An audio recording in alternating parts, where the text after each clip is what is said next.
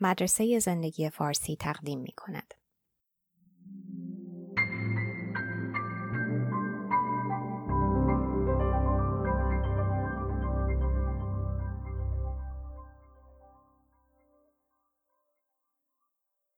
ترجمه و صدا دکتر ایمان فانی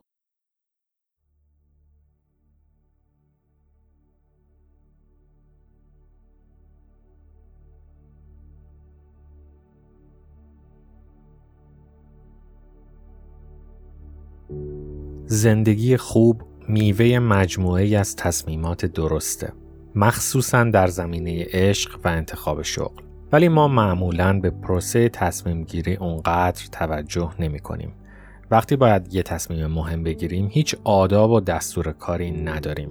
معمولا تصمیم رو عقب میندازیم از نزدیکترین آدم کمک می‌خوایم یا با کله و بدون بررسی میپریم وسط خوشبختانه تصمیم گیری مهارته که مثل هر مهارتی میشه یاد گرفت. دشمن اصلی تصمیم خوب نداشتن اشراف و زاویه دید درسته. باید به طور نظاممند به هر مسئله از پنج زاویه دید نگاه کنیم. زاویه دید دشمن، حس غریزی، مرگ، احتیاط و شجاعت. همینطور که با اینا سر کله می‌زنیم و دیدگاه های متضاد برامون شکل می‌گیره چشماندازمون نسبت به احتمالات مختلف قضیه وسیع میشه و یه راه حل قابل قبول آروم آروم از دل آشفتگی نمایان میشه. اول دیدگاه دشمن. دشمنان خیلی خوب ما رو می‌شناسن نقطه ضعفمون رو می‌دونن عمدن بدترین آرزوها رو برامون دارن و یه خرد و اشراف نادیده گرفته شده در مورد مسئله به ما میدن. به دشمن که فکر می‌کنیم افکارمون شفاف میشن.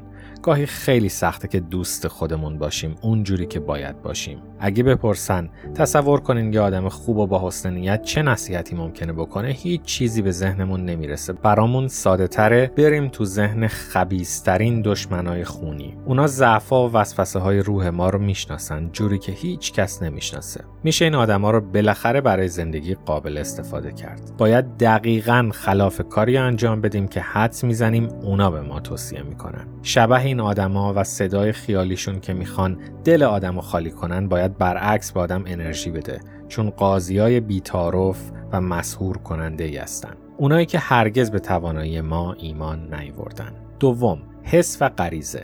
یه جورایی می‌دونیم باید چی کار کرد. حداقل از یه نظر. بهش میگیم حس درونی. و این حس از اول دوراهی با ما هست. حس درونی جمع جبری همه درساییه که از همه تصمیمای زندگی گرفتیم. منتها به طور ناخودآگاه و خیلی برقاسا آشکار میشه. بیشتر ما حرفه‌ای شدیم در اینکه به غریزه اعتماد نکنیم. احتمالا قبلا چند بار ما رو به دردسر انداخته و باعث شده کارهای احمقانه بکنیم و تقاس سنگینی پس بدیم. حالا افتخار می‌کنیم که عاقل شدیم.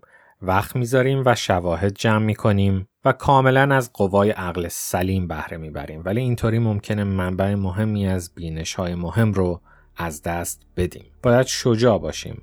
غریزه رو هم به جلسه تصمیم گیری دعوت کنیم. نه اینکه الزاما حرفش رو گوش کنیم. ولی ببینیم چی می‌خواد و بعد قطعیت های لجوجانه و بیصبرانش رو بسپریم به سوال و جوابای خونسرد و منطقی. منظر مرگ. بزرگترین قطعیت زندگی که راحت فراموش میشه اینه که پس زمینه همه تصمیم های ما ساعت عظیمیه که داره همینطور شماره میندازه. باید به زرباهنگش و هشدارای قلبمون گوش بدیم. فکر مرگ معمولا مسئولیت ما به خودمون رو یادمون میاره و نگرانی ما از اینکه جامعه و دیگران ممکنه چه فکری بکنن رو کم می‌کنه. مرگ معموریه مهیب ولی اصیل.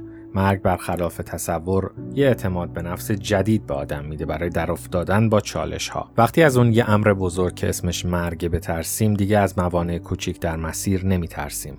زندگیامون به چیزی که می‌تونن بشن نمی‌رسن مگه اینکه هر تصمیمی رو در پیشگاه ابدیت و فراموشی به داوری بذاریم. یه جایی هم در جلسه تصمیم گیری باید به حزم و احتیاط داده بشه. مشاور احتیاط لباسای عزم و افتاده میپوشه و صداشو بالا نمی‌بره. در عصر لافزنی و جلوه فروشی احتیاط زیاد جلوه نداره. راحت فکر کنیم که همیشه باید بریم جلو.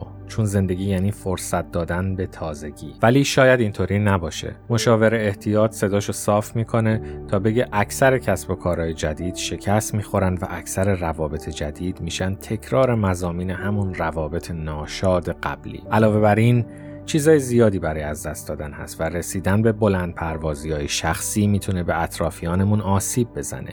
شاید همین بدبختی هایی که بهش خو گرفتیم از بدبختی های جدید و ناآشنا بهتر باشه. داور احتیاط فکر سازشکاری رو تحقیر نمی‌کنه. درک می‌کنه که گاهی برای انسان ناکامل هیچ انتخاب کامل و بینقصی وجود نداره. احتیاط این شجاعت رو داره که همیشه بر علیه واقعیت شورش نکنه. چشمانداز شجاعت. از سن پایین یاد گرفتیم که از قوانین پیروی کنیم. تو صف وایسیم و انجام وظیفه کنیم. دختر پسرای خوبی باشیم. و این ما رو به اینجا رسونده. برای هجی کردن و رانندگی و شغل پیدا کردن شاید راه دیگه ای نبوده.